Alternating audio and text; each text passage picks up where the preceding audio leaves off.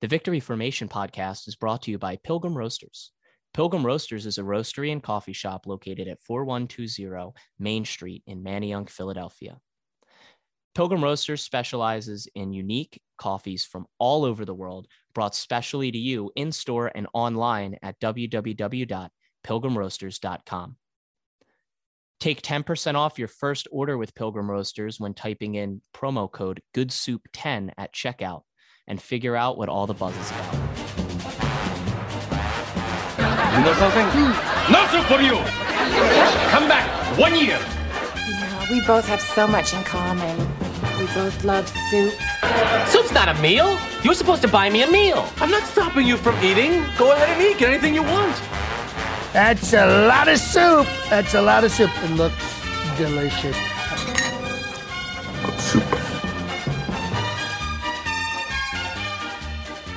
What is up, everybody? It is Friday, March 11th, and baseball is back.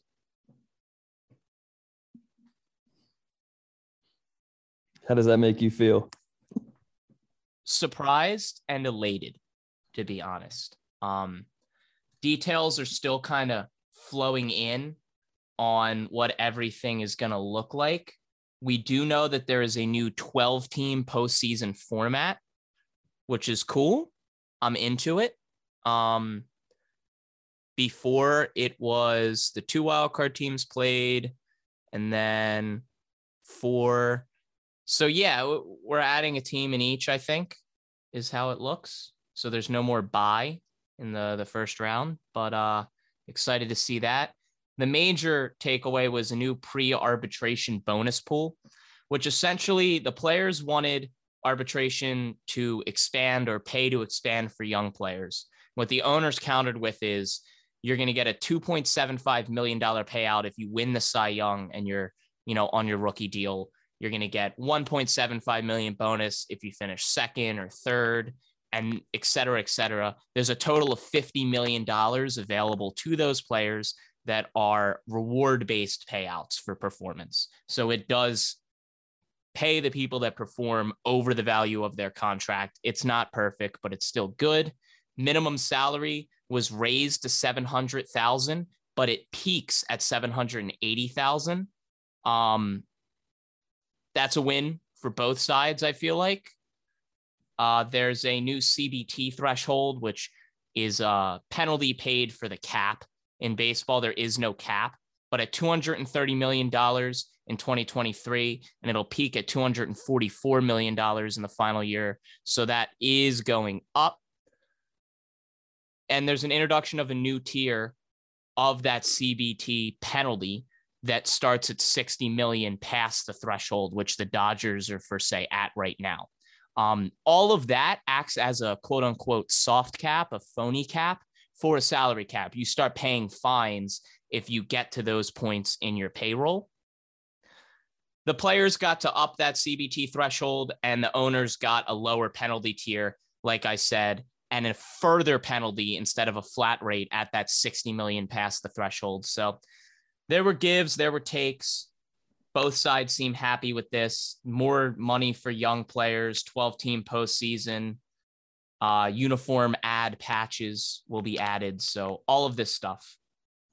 So they canceled the first two series like what a week or two weeks ago. Yeah. But now I saw something where they're gonna play all the games.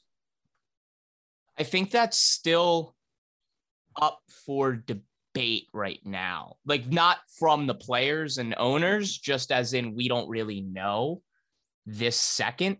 I think we're gonna know tomorrow. Rob Manfred said, I'm genuinely thrilled to be able to say that Major League Baseball is back and we're going to try to play 162 games. I do want to start by apologizing to our fans. Fuck you. Looking forward, I could not be more excited about the future of our game. Got it. Yeah. Okay. I mean, yeah, it's it's interesting. I mean, as I mentioned on the pod weeks weeks prior, the business aspect of it was definitely interested interesting to me, but it's good to have this headache out of the way. Now you got the pitchers and catchers reporting, spring break will happen or spring training will happen. So um, long overdue. It's good to get out of the way, and now uh, now we can actually focus on the game. Yeah. And you know, it's good to have the cloud uh of baseball not being a thing and how argumentative it is cleared and gone. Do want to say the baseball will not start to ju- till June. We both said just right. That was officially an overreaction. Baseball appears to be starting in April. So I'll admit I was wrong, but I didn't see this coming. This felt like it kind of came out of nowhere. I'm glad they worked it out. It seems like the owners did acquiesce and do some of the things the players wanted. And the players were willing to keep that CBT penalty, quote unquote, soft cap in place um, without a salary cap. So everyone kind of wins it to an extent. Only time will tell how much each win out of this, but uh, baseball's back. Yeah. So outside of like public opinion, take that key out of it. Was it did the players or did the owners come out on top here, or or, or do you think it was actually pretty even? I think it's pretty even just looking at what each side got. Um, that CBT penalty, yeah, it was raised, but that additional 60 million past penalty tier does hurt and will act like a hard salary cap at about $300 million. Uh, again, it's not a salary cap, but it kind of is a salary cap. Uh, the players win minimum salary 700,000. That's not bad at all. Um, it's still not as good as other leagues, but it's way better than the 500,000 it was sitting at. The pre-arbitration bonus thing, I don't really know how to how to work that out. I, we, we're going to have to see that play out over the next 10 years, you know. Um, I don't know if that's a win for the players or not yet. I think the main winner of all this is the fans. A 12 team postseason format is better, I think, for everybody. Um, and baseball's back. I think those are the two wins. I, I think it's it's more of a win for the fans, and time will tell if the players or the owners won this. But it's good for both sides. Yeah, baseball is back. Hopefully, they get rid of that one game wild card game. What turn it into like a three game series, or what's your thought on that? I have legitimately no idea where that's going. They added another team, which means that there's three wild card teams. Uh, I don't really know. I, I'm gonna be honest. I'm not. I'm not really sure how that's gonna work. I'm kind of skimming through to see if anyone said anything on it, and not really. So I, I think in the next couple days we're gonna figure out the structure of that and what it looks like. Since this news broke at like what 4 p.m. today, we still don't really know. But uh, yeah, I I don't know. I don't know how the wild card situation is going to work. I think we get three wild card teams now. So maybe the first wild card team gets automatically in and the last two play a game. I, I really don't know. Got it. Got it. Wow. Well, yeah, it's good to have it out of the way. I, I was definitely in the boat of, especially from the, the news and how the reporters were framing it, it seemed like we, we were never going to see baseball ever again. So that's what I thought. I'm definitely surprised and blindsided by it. Yeah, no, I, I am too. I did not expect to hear this today. And uh, it's pretty cool. I will say that I'm looking at an article on the postseason format, doesn't give a lot of information. It does show the longest active playoff droughts. The Mariners are by far the most at 20 seasons. You want to guess who's the second longest drought at 10 seasons? Um, shit. I guess the Phillies. Yeah, it's the Phillies. That really hurts to look at. 10 seasons. So 2012. 11 was the 11. last time they made it. Wow. Yeah. Well, I mean, the, the, the, the Orioles will be there soon. So don't worry. yeah. Um, they they probably will. Right now it's Phillies and then Tigers, Angels, the Pirates are at six. Yeah, the Orioles are at five. So they're they got five more seasons, but they they might be on track to beat that. No one's touching the Mariners at 20 though. The last time the Mariners made the playoffs was 2001. That's almost impossible. Good job, Jeter. I know he wasn't there the whole time, but That's that's what he was brought in to fix. So it's the Marlins, but I'm gonna give you credit Oh. for that. I'm gonna get I'm gonna give you credit. That's fine. We we're we're good. Um more sports notes. NFL league year has started. We've just had a flurry of news come across. I'm sure everyone's seen by now. Russell Wilson traded to the Broncos. Carson Wentz traded to the Commanders. Um, Khalil Mack was traded to the Chargers today. Aaron Rodgers re signed with the Packers. We're going to have James Esposito on to talk about all of that stuff. So if it seems like I'm breezing over it, we're going to hit that in detail coming up in a minute. Yeah, I, I think, I mean, all the craziness around the NFL, there's going to be a lot that we're going to touch on, but it's been a crazy week in sports this week with all those moves, uh, conference tournament in college basketball, the MLB coming back. It's been crazy. Yeah, crazy. I, I'm really interested to hear James' takes on a lot of these too. Him and I haven't really texted about it too much, so it'll be it, it'll be fresh fresh to me as well.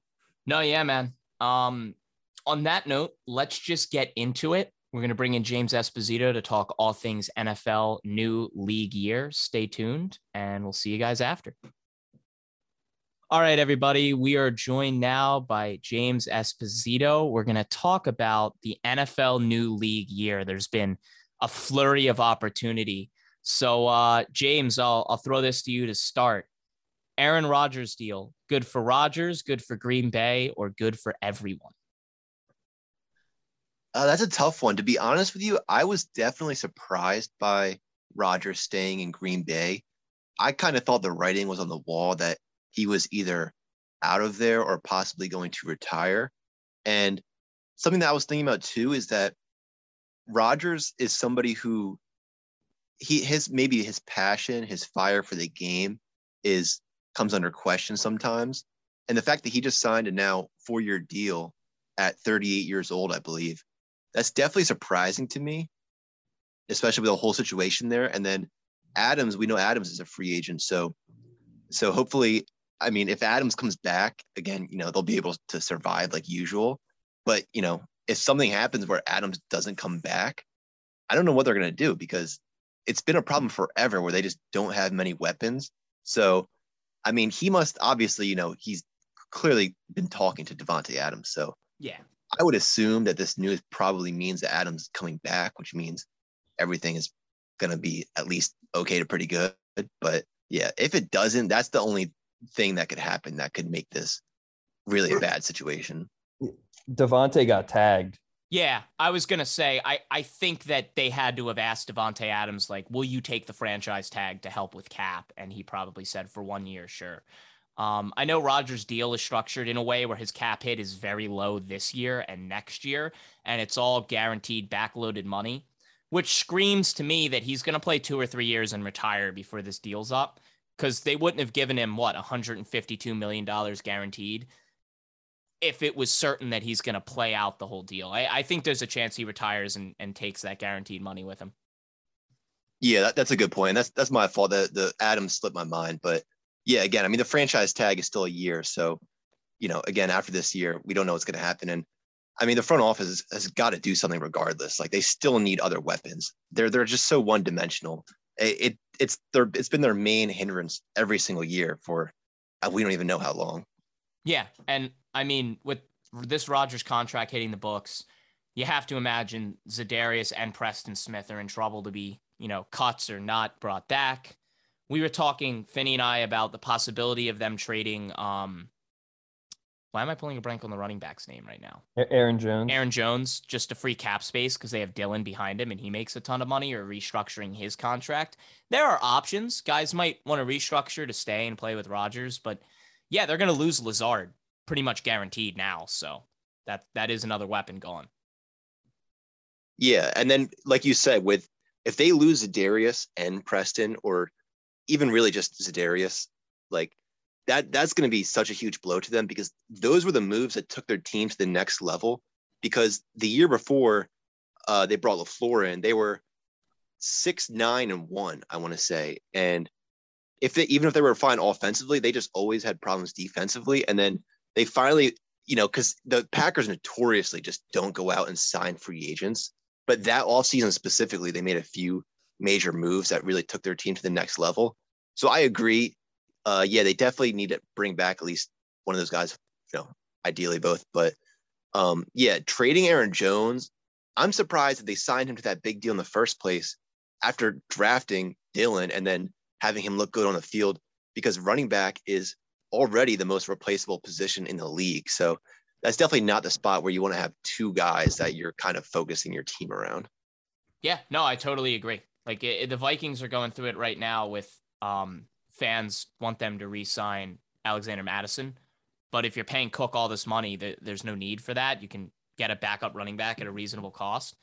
And Dillon was a top five round pick. I think he was a second round pick, Finney. Is that right? Uh, shit. I- yeah, second, second or or third. third. I, I think he came out of Cincinnati, right? Uh, Boston College, but second or third round pick. He's probably not making that much money. So that that's an answer. I don't know. We're gonna see. Their division is really bad. Um, my team, the Vikings, are not going to be great next year. They're not going to be terrible. They'll compete for a wild card spot. The Bears are tearing it down. The Lions are the Lions. So no matter what, they're in play for the one seed. It's just a question of can they beat those top teams in the NFC, even with Rodgers? They couldn't last year. We'll see if they can next year. How, how do you like that challenge, Finn? I mean, when when I heard he came back, and then I heard Russ. So we'll transition here. Russ going to the Seahawks. I circled the Rams. I circled. Who else is in that other division? I don't know. I, I circled like two or three teams in the NFC that the Packers really have to compete with. Um, I mean, the NFC, the NFC North is atrociously bad, possibly worse than the NFC East, which is saying something. So, I, I, I don't know. I mean, it's a lot of money. Like the Packers do this every three, four years. They just throw all the money at him. It, it'll keep me watching for a few more years. So they did their job. I, I know you're a Jordan Love guy though, so I mean, what, what's going on with that? Like, Dude, I, I don't know. Maybe he'll be moved to the uh uh to the Colts or move somewhere else. I don't like what are you gonna do? A four year contract? Like What's Jordan his Love's already- value? yeah, Like- exactly. Jordan Love's already been on the bench for two years. So Yeah, you're gonna sit him for another four. What- Dude, what- you're, you're definitely not gonna get a first round pick for him. No, no, I don't So- think. Uh, what's his value? A fifth round pick at this point? Um, de- yeah, de- definitely not a first or second, N- maybe a third at the highest. I don't like. yeah. Wh- we'll talk about it in a bit, but like Wentz went for two thirds, and Wentz is a. I don't like him, but he's a way better quarterback than Jordan Love because he's at least proven something. Like, I don't know. Like, Yeah. why why take Jordan Love when you can draft Sam Howell probably in like the second round of this draft, who is a better prospect? That Yeah, and and, and now Jordan Love's gonna be like the highest paid backup in the fucking NFL. yeah, because he's got a first round pick salary too. Yeah, it's just so fuck. Like the- front office is so pedestrian. It just pisses me off. transitioning into uh Russ because you brought it up. Russell Wilson, not Westbrook, almost said it by accident, was traded to the Denver Broncos um, for a pretty large package that included three picks, Drew Lock, Noah Fant. Uh, the Seahawks gave up Russ and a fourth. So, James, I'll throw it to you. Your thoughts on the trade, winners, losers, and how Russ fits in Denver? So uh, when I was looking at the trade and just you know what they got back in return, I was trying to decide if it was maybe too much or too little, and I couldn't decide right away. So that probably means that it was at least somewhat of a fair deal, value wise. And then uh, in terms of what it does to the Denver Broncos now, obviously, you know, I mean, in my opinion, I think Russell Wilson is the third best quarterback in the league behind Mahomes and Rodgers. And I mean, if people disagree, he's at least you know up there for sure. And so he's he's ob- he obviously makes them definitely a threat to to do some damage. We all know that AFC West is loaded for sure. Um, the Broncos had a pretty underrated defense last year. I, I wonder if they're wishing that they maybe kept Von Miller at this point after kind of getting rid of him, you know, in a possible build for the future type move last year. Um, but then, you know, everyone also is talking about the, the weapons that the Broncos have on offense. And while I do like the weapons like Jeudy and Sutton, you know, they, they have some deep wide receiver core, Patrick Hamler, and then Javonte Williams at running back. But I mean, let's not forget this Russell Wilson played with DK Metcalf and Tyler Lockett. So yeah, I don't know if you could say that's an improvement. So he, he's he's gonna put up probably similar numbers to what he usually does. And I think they're probably on par with the Chargers at the moment, but still, I would say a step behind the uh, the Chiefs in that division. Yeah. Um, a couple initial thoughts I had. I didn't think they gave up a lot. Like, yeah, two first round picks, including number eight this year, 2022 second. So, like, they gave up their first and their second this year, and then a 2023 second and a fifth. Yeah, it's a lot of picks, but you're getting a, it, no one can argue any worse than a top eight quarterback in the NFL. That's impossible to find almost. I mean, the Broncos have had 15 different starting quarterbacks since Peyton Manning. It's almost impossible to believe. And a lot of that was like Kendall Hinton started a game because of COVID and guys getting hurt, but essentially the least stability a quarterback of any other team. I wouldn't say the Broncos are like a quarterback away from Super Bowl contention, but it's a better situation for Russ strictly because the defense is good. And you have Javonte Williams in the backfield, who I think is going to be a superstar. I think he's going to break out next year, help Russ in pass protection, catching the ball, running the ball. He's a difference maker. I don't really know if the Seahawks got a ton of value. Like Drew Lock's going to get either cut or be a backup. Shelby Harris is a nice D lineman. Noah Fant's been underwhelming as a pro. Two first is good. Second round pick this year and next year is good. You'll be able to rebuild. But I don't know if in five years we're gonna look back on this trade and say that like either team won or lost. It it's kind of like a parallel move, I think. I, I will say kudos to Denver. They went out, they needed a starting quarterback, they got one. They're gonna have a brutal time because that division is tough. Uh, with McDaniels in Vegas, I expect they will even be better next year. They have some good pieces. The Chiefs are the Chiefs. The Chargers are still a really formidable team, and we'll get to their acquisition a little bit later. But I don't know. Well, we'll see. I, I, I don't think it's immediate. Denver is a Super Bowl contender. So, t- two alternate topics here off of this. Two things that I'm looking at. Um, John Elway, president of the Broncos, when he was brought in, was the quarterback whisperer because he brought in Peyton Manning. You even said it yourself, Eric. They've been through 15 quarterbacks. So, what does this say about Elway's eye for identifying talent? And then, two, uh, Russell Wilson was had a no trade clause, so he had to approve the move and and the trade going to Denver. What do you think was going through his mind? He's going to now the hardest division in professional football. Can he still come? Like, it, it, are they going to be competitive? That was the biggest thing for me. It's like, oh, you're going to you're going to go play against the Chargers and the Chiefs. That's four tough games right there. You got the the Raiders as well. It's like every pro player, especially in the NFL, they want to win championships. They want to make it to the Super Bowl. Is this the best route? I mean, he did leave the NFC West. So it's like he was going to play against the Cardinals and the Rams too. Like it's, I, I think someone said it, it was a lateral move. Like, what are your guys' thoughts on that? So, so my note on that is I would say that, um, so when it comes to pro athletes, they always, especially someone, you know, with the talent that Russell Wilson has, they always view themselves as they, they they're not necessarily like making their decisions based on what type of competition they're going to face because if anything a lot of them even like the challenge like that. And then plus also they're they're all trying to win the super bowl. So if if you want to be the best team and win the super bowl you're going to have to do that regardless of where you are. You're going to have to go through the playoffs. You're going to have to beat the best teams. Like for example like obviously you know so I'm a Le- I'm a LeBron James fan, and then for years everyone would, would always say, "Oh, LeBron, LeBron is hiding in the East because he likes the easier matchups over there, and he'll never s- sign with a Western team."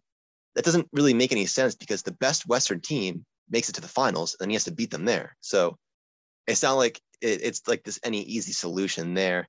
And then also, so so I know that he turned supposedly there's the reports are that he turned down a potential trade to I want to say at least two teams from from just the reports that I'm hearing. The Eagles were one of them, and it's kind of I have to say that it's sad as an Eagles fan. I like Hurts, but you know he was just not good this season really at all, other than obviously his running ability. But yeah, so you you got to realize too that when it comes to teams that are trading for a quarterback, it's generally it's generally going to be the lower level to maybe low mid level teams that are going to be trying to trade big to get a to get a veteran quarterback. So so in terms of those teams, the Broncos are probably a you know realistic option for him there. I uh I think what's really interesting here and something not a lot of people have talked about. I think this trade is less Russ wanted out of Seattle and more Seattle wanted Russ gone. Like Russ is kind of an exhausting guy.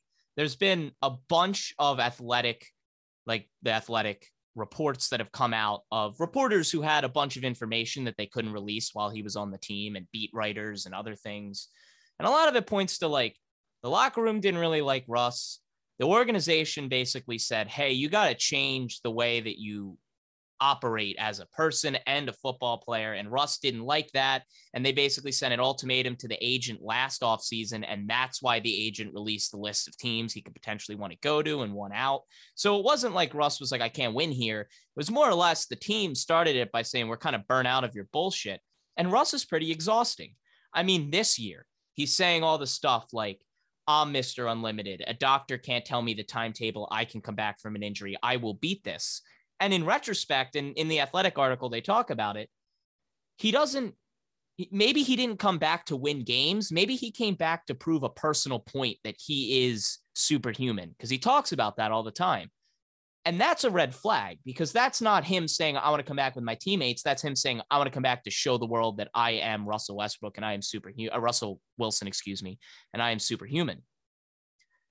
All of those things that go along with Russ, the insincerity in every interview and press conference, the bigger than life personality, the chip on his shoulder, Mr. Unlimited. Denver has to deal with all of that now, and Seattle can move forward. The other side of that coin is you had a franchise quarterback. Look at the Vikings, for example. Look how difficult it is to find a franchise quarterback, or Washington, which we're about to talk about, or Denver. Like they're now without a franchise quarterback and they're going to have to rebuild and reassess. I would be shocked if they didn't take a guy at the eighth pick to try and work in here, maybe a Malik Willis, um, maybe Kenny Pickett, maybe Matt Corral. I don't know, but it's a double edged sword, and getting Russ isn't as easy as he's awesome. You have all the baggage that comes along with him, too. And I'm interested to see how Denver deals with that out of the gate. Mr. Unlimited. I love it. I love it. But yeah, no, that, that, that sounds good. I mean, he will have to compete, He'll have to play, play good. That's what he wants to do. Um, he was a six round pick, too you know, he wasn't like a jumping off the page prospect coming into the league. So, and well, you he, know, he he was amazing as a college player. It was really just at that time there just haven't been there just wasn't that many examples of a really short quarterback dominating outside of Drew Brees. So that was really what bumped him down because he was incredible in college for sure. Yeah, um, true. He True. definitely was. I will say, statistically last year, he just wasn't very good. Now, Finn and I had talked about this. We did a this or that segment where it was pick a quarterback the next three seasons. I stated I still like Russ a lot. I still think he's a great player. His EPA per play ranked him 17 last year. Now, he only had 494 plays, which was significantly lower than pretty much everyone on this list. But he wasn't good when he played he didn't run at all, which was the key. And he's going to need to do that. If he's not willing to do that and that his play style is a pocket passer, it does eliminate half of the appeal that he has as a player. Again, all of this is to be seen going forward. He did have weapons on that team. I think DK Metcalf super overrated. So I don't necessarily know how much he helps in anything other than deep ball passing, but he had Tyler Lockett. He's going to have some good weapons in Denver. He's going to have Javonte Williams, I think. Tim Patrick's a good player. Jerry Jeudy's been underwhelming, but still a good talent. Courtland Sutton is a really underrated good receiver who they have locked up. So there are guys there. It's kind of all on the table to be seen, but uh, I think it's at if anything a dead even trade, and I don't know if any of these teams overwhelmingly won or will be in a better spot in four years. Yeah, I think I think the uh I mean I'm I'm still I'm still a Russ guy. Like, you know, I like I said, I still think he's the third best QB in the league. But yeah, I don't I don't think they're still they're still behind the Chiefs. They're still behind a few other teams. So unless they make some other type of major moves, which it's going to be difficult after trading away all those early draft picks, it, it is going to be, you know, they're gonna have to overcome the odds to to win a Super Bowl for sure. Yeah, for sure. We will uh transition away from Russell Wilson into Carson Wentz, who in a not very shocking move, I think a lot of people saw the Colts trading him uh, coming, was traded to the Washington Commanders for two third round picks. Washington will assume his salary now in full as part of the trade, which clocks in at about $22 million a year. It's not bad, honestly, for a starting quarterback nowadays. It sounds like a lot, but it's definitely in that B, C tier. Uh, thoughts on Carson Wentz in Washington and what the Colts do now? So, like I said, you know, I'm an Eagles fan, so watched Carson very closely for for many years, and and then this past year in Indianapolis, you know, his stats weren't bad, and then they had a pretty good second half of the season over in Indy, but you know, removing the stats and just watching him play, just you know, eye test, he really, yeah, he really was not. He, it's not like he fixed any of his major problems or took any major leaps forward. He really didn't play that great. I think that Reich's system is really just beneficial to QBs. We saw Philip Rivers had a really bad season for the Chargers. His arm looked like it was dead. And then he went to the Colts and then he had a solid year there. So, and then obviously, you know, Carson had his big couple seasons with Reich in Philly before. So yeah, I wouldn't I wouldn't look to that as positive signs that he's back on the right track. I would still be very concerned if I'm Washington, but I mean, you know, as an Eagles fan, not concerned. Uh, the the so that division right now, so I don't know how much longer the Giants are going to ride out with Daniel Jones, but I just have to say that right now, Daniel Jones on the Giants, Carson on, on Washington, and then Dallas, you you you could kind of feel a lot of turmoil going on with Dallas right now. And then, you know, Cooper's leaving. And then we've seen Dak struggle in the games when when prior to having Cooper or if he if he's missing receivers, he's not he hasn't shown to be that guy who can really carry his whole supporting cast. So and I mean, I know, like I said, Hurts hasn't shown to be too great either, but just looking at it from an Eagles fan's perspective, I think, yeah, we're still in that situation where the, the NFC East is really just going to be up for grabs right now. Yeah. Um, couple things on Wentz. His play, I don't think is the issue. Yeah, it's not great, but it's not horrible. I, he was 17th in EPA per play. He was near the bottom in CPO, which is completion percentage over expected uh, at a negative two. That's pretty bad. That's actually really, really bad. But he's not a terrible quarterback. I think the issue with him is leadership. Uh, from everywhere and every report we've seen, he doesn't take responsibility for his failures. He's kind of an ass to all of his teammates, and he's not a super likable, fun guy. And that you know, it shouldn't be the be all end all a quarterback, but it is important. Getting the guys and being a leader is important. Look at Tom Brady, um, Peyton Manning, uh, Matt Stafford this year with the Rams, the, Joe Burrow if your teammates believe in you and get behind you and you are the leader and take responsibility for your failures, that can galvanize a team. And I think it's really important. And I don't think Wentz has that trait. I think that's why the Colts moved on from him. I think the Colts are in a weird spot now where they have a win now defense and O line, but no quarterback. Interested to see where they go and what they do if it's draft or if it's trying to move and trade for a guy. But it's not a terrible situation for Wentz. I think that he's now the second best quarterback in that division. I would say Dak is head and shoulders above everyone else. He's a very good player. And then you have Wentz, Daniel Jones, and I'm out on Jalen Hurts. I think he's a terrible passer. I think you could move him the running back and he could be solid, but he's not a quarterback. He doesn't perform like one.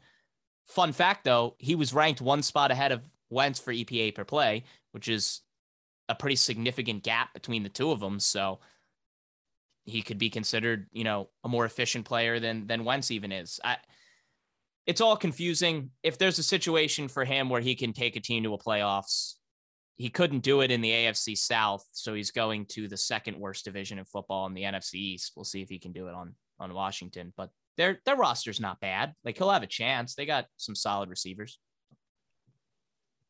yeah isn't it doesn't it feel odd though that that you know, the Colts and Frank Reich went out and got Carson Wentz, but then now they're moving on from him already because, like you said, if it's if it's kind of like a personality locker room thing, you know, these are things that Reich had to be at least, you know, decently aware of. And then Oh. it go go ahead. No, yeah, I was gonna say I think Reich had him in the first year of his career. I think shit went south when Howie Roseman started babying him, and he got a big ego and a big head. He could have had that in his first year, but I don't know if Reich knew the extent of it uh, and and where it was going. I, I think he expected some maturity that wasn't there. Yeah, that's possible. And then I was also just going to add that in, terms of uh, play wise, um, it, that it's also surprising from that angle too, because like we said, you know, he wasn't amazing last year, but he definitely did bounce back last year compared to the prior season when nothing was going right in Philly. And then I'll just add to, you know, I 100% agree that Jalen Hurts was absolutely, you know, just horrible as a passer last year, like surprisingly bad, like almost unbelievably bad, really. But, you know, his last season at Oklahoma, he really did show some development as a passer. And if you're if you're that dangerous as a as a runner, as, as a quarterback, you just have to be mediocre as a passer to to succeed.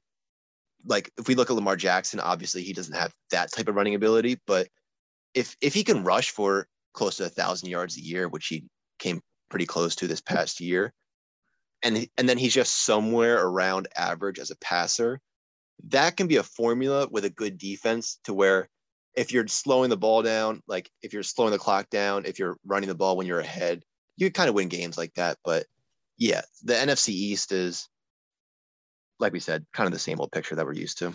Yeah, it's it's bad. And looking at Wentz's stats last year, 27 touchdowns, seven picks, 94.6 passer rating, 62.4 completion percentage, which is pretty bad. Um, I don't know. I threw for 3,563 yards. Like his counting stats tell you that he's not bad, but all of the advanced metrics tell you that he's not necessarily the guy that you want leading your team. So I, it's going to be a wait and see. I, I think that two third round picks kind of show what his value is right now, which is not super high. And, you know, we'll, we'll see if he can get it done in Washington in kind of a similar situation that he was in with the Colts. I don't have super high expectations. I think it's a really good move for the Colts where they can now kind of reassess, reevaluate. I don't think they want to draft a guy. I think they definitely want a veteran. I would be shocked if Houston were to trade Deshaun Watson in their division, but never rule anything out. So we'll see. Right. Yeah. That that Colts roster definitely has some pieces for sure. So Look If- out if they could just get- car too. I, I I have a sneaking suspicion. I watched Josh McDaniels talk about the team. I have a sneaking suspicion that they might try and move Derek Carr. So if he gets moved and he went to the hmm. Colts, that would be a spectacular situation for him. That's a huge leap of why would they get rid of him? He's a really good quarterback, but we shall see. I've always looked at Carr. He's definitely talented, but I, he just makes too many, just you know, boneheaded type mistakes, especially with game on the line. For if I was the Colts, I wouldn't want that. I think he's a guy who could put up some regular season numbers, but in terms of winning a Super Bowl, I think he's probably going to make too many mistakes in the playoffs to take out a lot of the top other quarterbacks he's going to have to face. Yeah, you guys nailed it. Heck yeah. I don't even think there's anything to add. Well, we'll move on to our our last deal of the opening week of the new league year in the NFL. Today, Khalil Mack traded from the Bears to the Chargers in a package that includes a 2022 second round pick and a 2023 sixth round pick. Thoughts on that, James? Thoughts on Khalil Mack out of the NFC North, which I love, and into that vaunted AFC West? Right. So my first my first instinct when I saw it was, I mean, obviously the same as as everyone else. Like Khalil Mack's a great player, and then you're you're pairing him off the edge with Joey Bosa, and the Chargers do have a lot of young pieces, both offense and defense that are are just getting better every year. But I also thought that Bosa was paired up with Melvin Ingram for a few years there, and so I was thinking, I was I was wondering, you know, they never really even if they were dominating individually, they never really took that defense to the next level. But then I had to remind myself that that team was so plagued by injuries year after year after year, just up there like just top one, two, or three in the league in injuries every single year for many years in a row. So I think that held them back from being a okay team for a few years before. So now that, you know, ideally if if, if they could stay healthy, they have some pieces there, Derwin James, Nasir Adderley, Adderley. And then on the D line, they're, you know, Bosa and Khalil Mack together. Like, yeah, I I, I like that team. And like I, I mean, we all know how good that division is now. I would probably have to give them an edge as the second best team. I was surprised they didn't make the playoffs this past year over the Raiders. But yeah, I I I, I like them as a wild card team this year for sure. I think it's a great move for both teams. And people are kind of shocked at the value, but you have to keep in mind Mack's contract is really big and he was hurt all last year. Getting a second round pick this year for him, like the Bears had to move him. He he wasn't going to want to be there during a rebuild and they're not going to compete next year. Um for the Chargers, Bosa and Mack on the D line is up there with with the best bookends in the league. They had the worst defense in my opinion in the NFL last year this isn't going to help their run defense at all, which I still think is abysmal, and they're going to have to do work there. But it's going to help the pass defense, even if the secondary hasn't improved yet. Getting a better pass rush will help mask some of the secondary issues they have. And if their defense is even just like three spots better, they're going to be a playoff team. They re signed Mike Williams the other day as well. They have a ton of weapons. I like Herbert a lot, think he's great. I, I think it's a good deal for both teams here. I'm very excited to see Khalil Mack out of the NFC North. Uh, thinking about playing on the road in Chicago in the middle of winter as a Vikings fan, and Kirk Cousins just standing back there as essentially chum for sharks for uh, Khalil Mack terrified me. And now I don't have to worry about that anymore. And the Bears are going to be really bad. So, you know, kind of a win for everyone. Yeah, he, he is definitely a force. And something I was thinking about recently too is that – you know, there's there's there's been a debate for a few years. What is the most important position on the defense, a pass rusher or a cornerback, especially now that the league is so pass heavy? And in the beginning of this argument, I was kind of on the cornerback side, but recently I've been leaning back towards the pass rusher side in terms of what really takes a team to that Super Bowl level. Like we saw in the Super Bowl, obviously, you know, players like Aaron Donald and Von Miller were were some of the big difference makers for the Rams. And and Jalen Ramsey, as great of a player as he is, and is in the debate for top cornerback in the league, there it's just so hard for a cornerback these days with all the rules. They really can't touch the receiver at all. So, you know, it's it's not it's not surprising if you see some guy Ja'Marr Chase who is faster than him, burn him down the sidelines, and if the ball's placed well, you know, what are you going to do? So, and then the the D linemen they they can impact every play too. You know, run and pass. So, I think as I've been thinking about it, I think that it probably is the best way, obviously outside of a dominant quarterback, to build a Super Bowl team. And it's it's definitely a good start for them for sure. Yeah, no, I, I think this is a great move for the Chargers. And you didn't really give up that much for Khalil Mack. If you have the cap space, bringing in a guy like that is great. Um, Finney, what are your thoughts about Khalil out of the NFC North? It's huge especially with Rodgers coming back. It gives him more time when you play the Bears. Bears never really worried me, but I think I don't know if Khalil Mack injured Aaron Rodgers the last time, but there's always that factor when you play against a, a player that good. Um, and now it just stacks that um, that NFC division. It's going to be crazy. It, it, it's almost like the Chargers and the Broncos just going tit for tat with huge acquisitions. I loved it.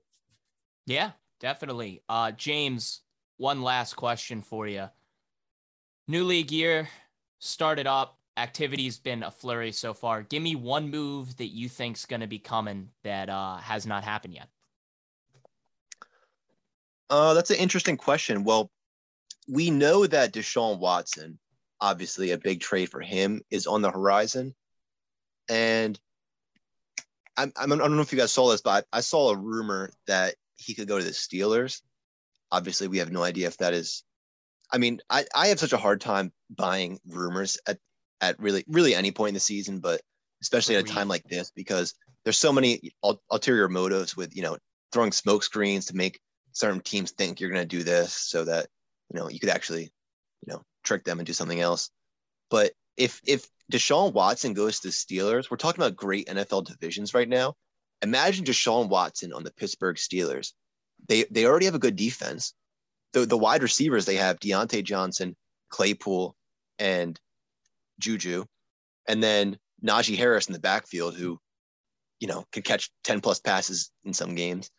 And then, you know, them against the Browns, the Ravens, and the Bengals. We could be at a situation now where we're talking about how great the AFC West is, and they might not, they could end up not even being the best division in the AFC if that if that trade goes down.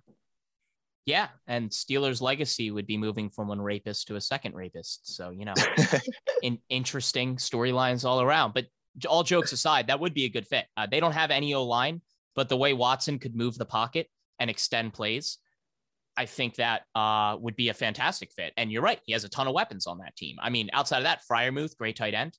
Um, they have pieces on the outside, like you said, Claypool and Johnson, but you also have Washington as a deep threat. Um, who knows what they'll do in the draft? I would assume O line help, but that would be a good fit.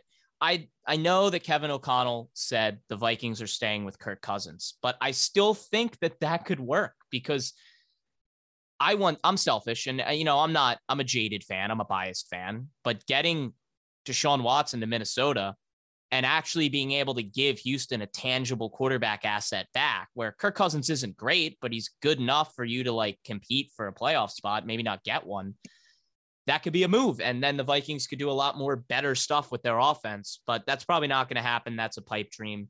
I like Pittsburgh as a destination. I still think the Eagles are the best bet for Watson, considering how many draft picks they have and what their team is. I mean, they have arguably the best O line in the league. They just need some out exterior weapons, which they can get, but they have okay running backs, you know, a pretty okay defense. We'll see. I still think that's kind of the move that makes the most sense at this point, but that that should be the next domino to fall. Yeah, one hundred percent. And and as an Eagles fan, I mean, like you said, I mean Deshaun Watson situation. It's like, I mean, I I had to root for Michael Vick for years on the Eagles, so it, it's definitely a very confl- conflicting feeling when you're in a situation like that. So, I, even though obviously you know Michael Vick was runner-up MVP the one season, so the Eagles are definitely in a situation where they could definitely make a big move. I'm really curious to see what happens. You know, they they say they want to stick with Hurts for at least for at least another year, but I would definitely, like you said, not be surprised if they do make a big splash because yeah, they have three first round picks, all right in the middle of the first round.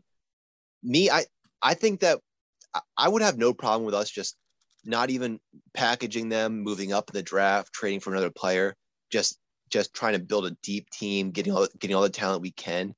But I'm definitely curious to see. I know Howie Roseman likes to make a big splash, so we'll see for sure.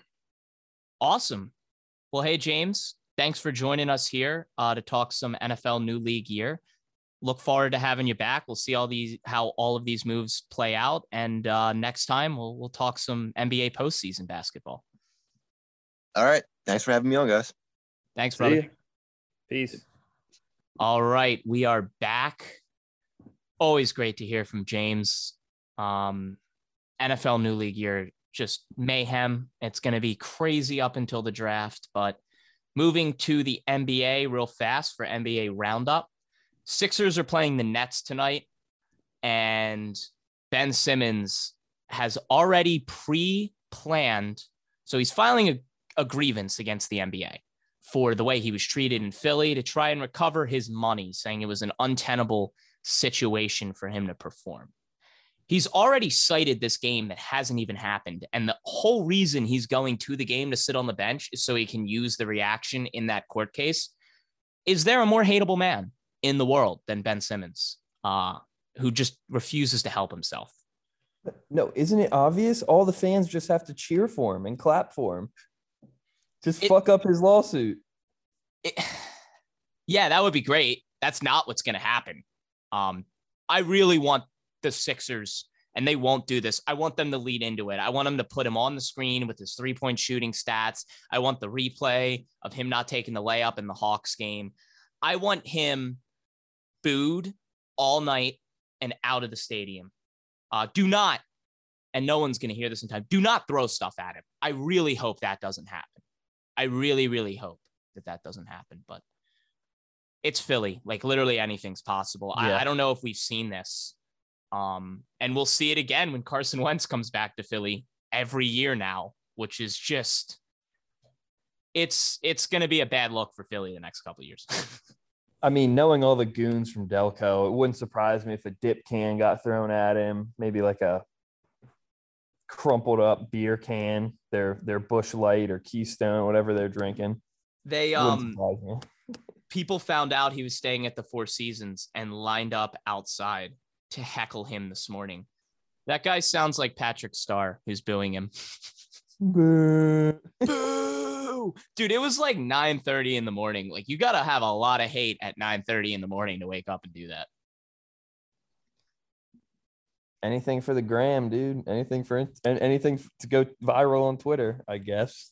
yeah, I don't know. Like that behavior, I don't support. I feel that anger towards him, but like one thing I do want to keep in mind, and we're not going to have an opportunity to talk about the game until probably next week, even if we get to it, because Monday's our tournament pod. But uh, he's a human being too, and while he's proven to be a pretty shitty um, human being who prioritizes money and status over, you know, ethics and and who he who he is as a person, he's still a person.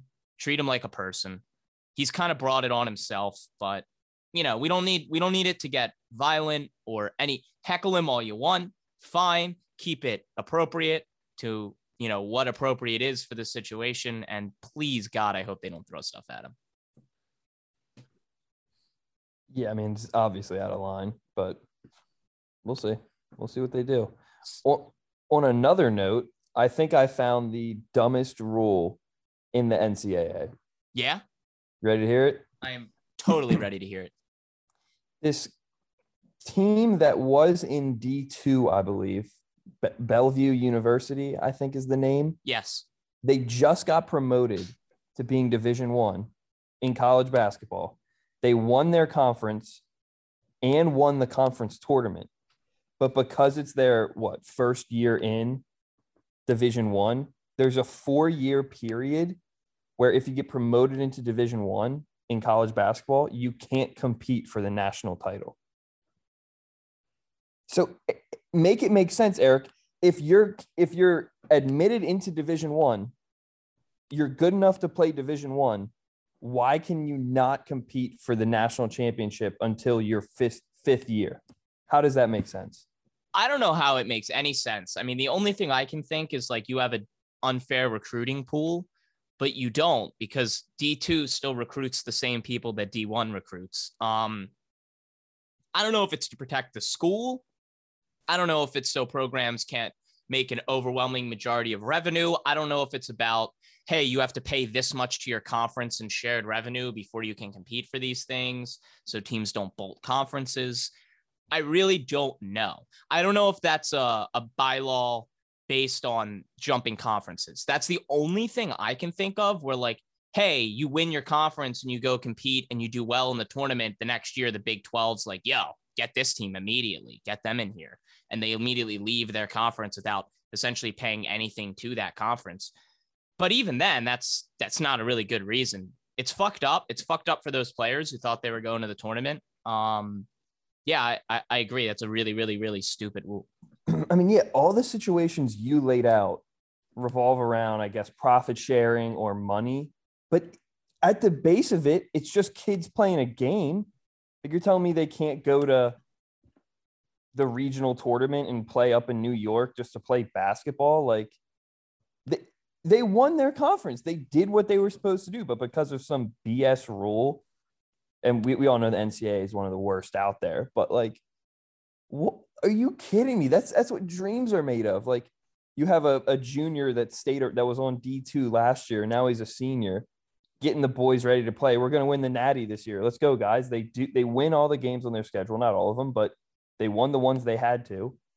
And now they can't go. So like what the fuck, man? That that just pissed me off. But Yeah, it pisses me off too. I think it's unfair. I think it's most of all unfair to the kids that are playing at that college. Um, but that's the way all this stupid logistical business side of college sports works. It's disgusting. It, it comes across in multiple areas, but it's a shame for those kids first and foremost. Absolutely. Absolutely. But all right, I'll get off my soapbox. That's my college basketball take of the day. Yeah. So. No, the, the last thing I want to hit on the Russell Westbrook situation with the Lakers is getting really ugly. Um, he did an interview where he basically said like people are coming after his family. They're they're writing letters of death threats. They're coming after his family on social media. He lamented that the Russell Westbrook nickname is dis- is disrespectful to his mother and father and all of his coaches he's ever had. Yada yada yada. I will say this is a twofold thing. First off, I understand as a human being why people heckling your family is above and beyond and wrong. We talked about it with Colby Covington when we were recapping UFC. I think it still applies here. You're a grown man. Don't threaten a, a, woman or child who are not involved in a situation online over a guy not playing well in basketball games. I don't know how we have to keep saying this, but like, don't be an ass. Like, it, have fun, troll a dude, but make it fun. Don't cross this line where you're like, I'm going to kill you. I don't know why the fuck people do this. It's stupid, it's fucked up, and it's asinine. And it kind of ruins sports to an extent where this is why I'm not on Twitter and I don't use Twitter because this is what Twitter is. And maybe instead of being an angry incel, you can just critique the actual basketball going on on the court. The second part of this is if you're Russell Westbrook, you're one of the highest paid players in the league on the highest profile team in the league. Yes, you got traded, but you chose to go there. You knew that if you played like shit, this was going to happen. And not only has he played like shit, he's refused to acquiesce to Lakers' wishes and play within a system. He's like, I'm Russell Westbrook. I'm playing like Russell Westbrook. And when he does try to play in the system, he's just not very good. Yes, him not being very good isn't necessarily his fault, but saying, don't call me Russell Westbrook Russell Westbrook, it's disrespectful to my family, you're going to get called it more. You got to have a little bit of self awareness. And he has absolutely none on top of being a bad basketball player, which just makes him completely unlikable. And, you know, I completely disagree with the way his family is treated. And honestly, any like death threats to a guy is really fucked up. Don't do that. Don't make it personal. But he totally deserves all of the hate he's getting for basketball because that's completely controllable and his fault yeah, like don't get called, don't brick the ball. If you don't want to be called Westbrook, make some baskets. I don't know, play better. Try it's harder. Like, like it, it's like it's like we see. I mean, people call Carson Wentz Carson Wentz, uh, LeBum James. Like people make fun of people's names all the time.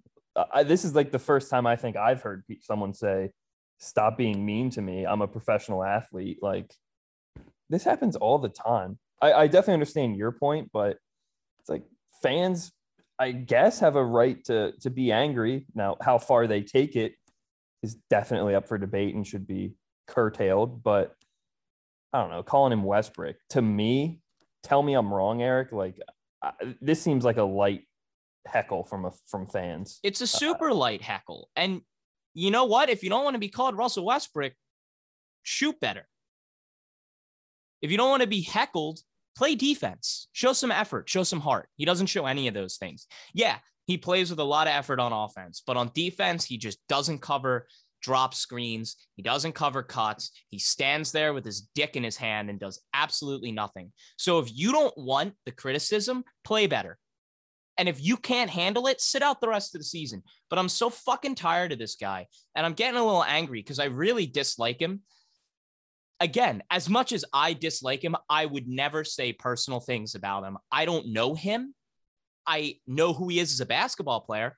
I don't know him as a person. I've never met him. I've never interacted with him. How, how the fuck would I know what he is and what he isn't? But he's definitely he's definitely proving that he's a little soft and admitting that the trolling is getting to you will not make the trolling stop. It's not like anyone in the league office can go, okay, so we will make sure that we reach out to every single person who tweets at you or about you on Twitter and ask them kindly to stop. That's not how the internet works, Russ. It's always going to happen, and you're not a sympathetic figure. So trying to take the sympathetic side was a bad idea. Yeah. Yeah. It's, like if the fans already don't give a shit about you and now you're letting them know that it affects you and that's what they wanted to do, they're just going to go even harder. Yeah. It, he, he kind of screwed himself on it, but He's upset he's getting booed at home. Well, maybe if you weren't being an ass and also bad at basketball, you wouldn't be being booed at getting booed at home. Like it, it, it's it's it all falls on your shoulders, man. And he's dug himself into this hole.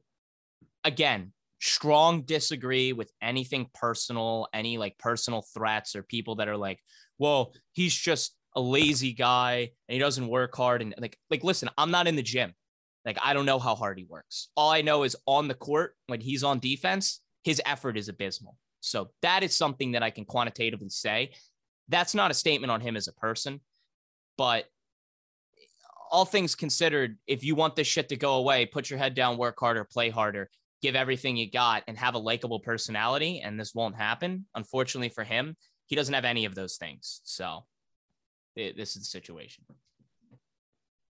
yeah, play better. Uh, I don't know what I should say. it, Russ, if you're listening, block out all the noise, bro. Just play better. Focus on basketball. Dribble, shoot. Just just block out the haters, man. Just block block them out. LeBron is the only guy you got to worry about. Make him happy, you'll be good. Yeah, man. I don't know. I don't know what he can even do at this point. I think he's out of the league in three years or less. But uh, yeah, I, I'm, who wants I'm- him? I'm trying to I'm trying to bolster his ego here, and you're like, yeah, he's done. Three Yeah. years. Well, like he's proven that he can only be a ball dominant, mediocre ball dominant star. What what are you gonna do? Go play in Sacramento? Like, I, like who would want you? Who would? No one wants you. No one wants you to run their offense. So I don't know. Like I said, it as a basketball player, I don't like him. As a person, honestly, he's not my favorite. But again, I don't know him, so like maybe we hung out and he'd be cool. It doesn't really seem like that, but I, I wouldn't know until I saw him. Facts. The last thing I want to hit on, we're going to be coming at you hot on the Tuesday podcast with an NCAA NCAA tournament preview. We're going to be hitting all the regions, give you Elite Eight, Sweet 16, Final Four, championship picks, upsets you might like, bets that look good. It's going to be Finn and I breaking down the whole tournament. I am super excited. That also means that there's no Finney's betting corner on this podcast because there's going to be no follow up. It will return next uh, Friday.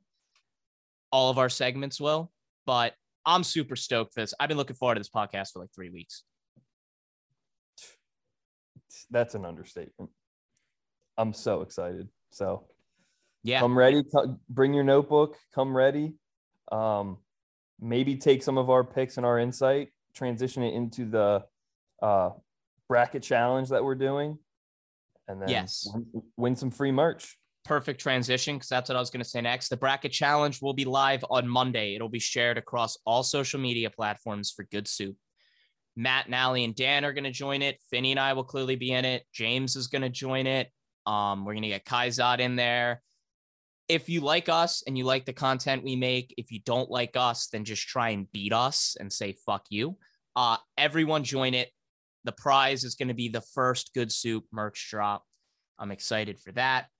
Um, we got a lot of things cooking. We're gonna have this special podcast. We're gonna have the tournament challenge in a couple weeks. We will be in our brand new studio in Manayunk, which I'm super stoked for. It looks really cool. I was in there tonight, so a lot of exciting stuff going on over here. Make sure you do join that tournament challenge on Monday and tune in for the podcast on Tuesday for the full NCAA 2022 tournament breakdown. Let's get it. As always, guys, this has been the Victory Formation podcast. We will be back, like I said, on Tuesday. Have a safe and fun weekend. Enjoy the conference tournament and selection Sunday, and we'll see y'all on Tuesday. I keep that thing on me. God damn it, Bobby. They see me selling propane and now they trying to copy. Pretend to be broke, but I got hella cash. If you use charcoal, I'ma kick your ass. Made this money from propane, bitch. I feel like Pablo Escobar, but I don't sell cocaine, bitch. Shot that fella cause he didn't make his payments. Fuck with me, I keep a rocket launcher in my basement. Made this money from propane, bitch. I feel like Pablo Escobar, but I don't sell cocaine, bitch. Shot that fella cause he didn't make his payments. Fuck with me, I keep a rocket launcher in my basement. That's my purse. I don't know you. You running up, then I pull out this 32. Bitchy's big, Bobby spitting heat in the stew. I got rats on rats, and you ain't got a clue. God damn it, Bobby. Shut the fuck up. When I'm on the block, bitch, I fucking shit. Oh man, goddamn. Bitch, I'm pulling out, painting clouds on my walls. Better go kick my dad in the balls. Made this money from propane, bitch. I feel like Pablo Escobar, but I don't sell cocaine, bitch. Shot that fella cause he didn't make his payments. Fuck with me, I keep a rocket launcher in my basement. Made this money from propane, bitch. I feel like Pablo Escobar, but I don't sell cocaine, bitch. Shot that fella cause he didn't make his payments. Fuck with me, I keep a rocket launcher in my basement. Oh man, goddamn. Bobby, I know you were capping the whole time, boy. I know you get no bitches and no hoes and no paper, no bands, boy. All you do is sit in the fucking basement all day and play World of Warcraft with your bitch ass, jerking off to hentai all day with your ugly ass, man. Bobby, you need to go get a fucking job or something, man. I'm about to kick you out of the house.